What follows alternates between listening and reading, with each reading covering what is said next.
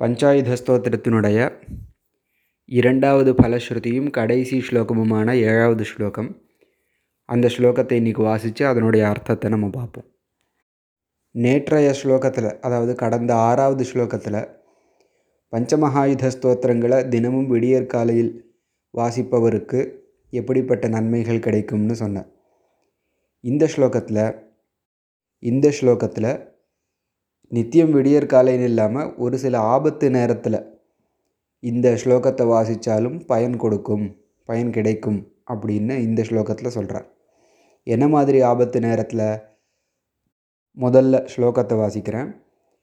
வனே ரணே சத்ரு ஜலாக்னி மத்தியே எதிர்ச்சயா பத்சு மகாபயேஷு ஸ்தோத்திரம் அனாகுலாத்மா सुखी भवेத் தத்கிருத சர்வரக்ஷா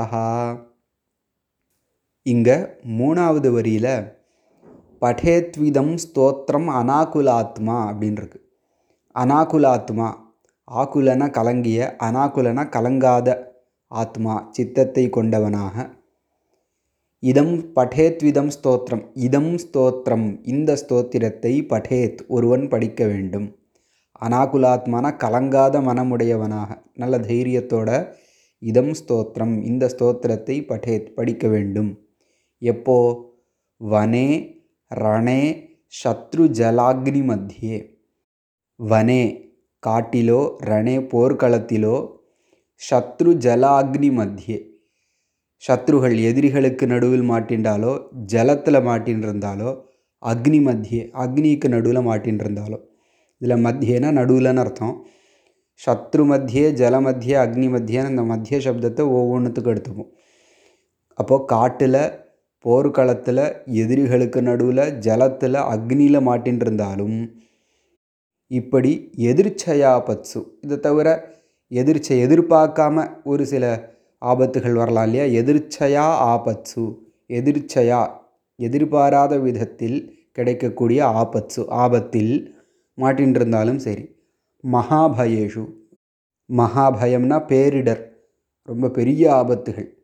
இதை மாதிரி நேரங்களிலும் இதம் ஸ்தோத்திரம் படேத். இந்த ஸ்தோத்திரத்தை ஒருவன் வாசிக்க வேண்டும் படிக்க வேண்டும்.